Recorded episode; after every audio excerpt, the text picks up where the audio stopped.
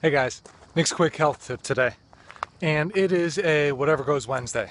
And still on the topic of health versus performance this week. And what I want to touch on is does it really matter?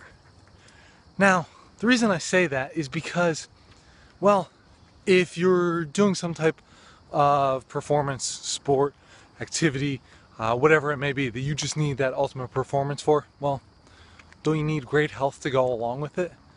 And I, I think the answer personally is yes. You still need that great health. But at the same time, yeah, you're going to be tweaking things a little bit differently. Remember, you can go more generalized when it comes to health and just focus on what you need to focus on.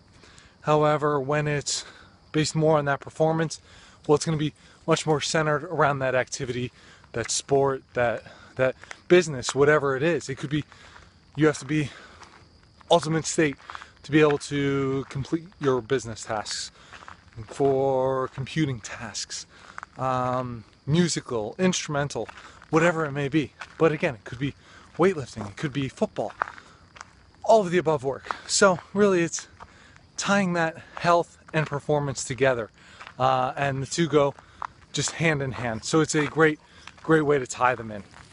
Now, if you want more quick tips like this, go to my website, sign up for the newsletter. While you're there, take the free brain health quiz. If you do so, I will send you my four morning secrets to perfect brain health.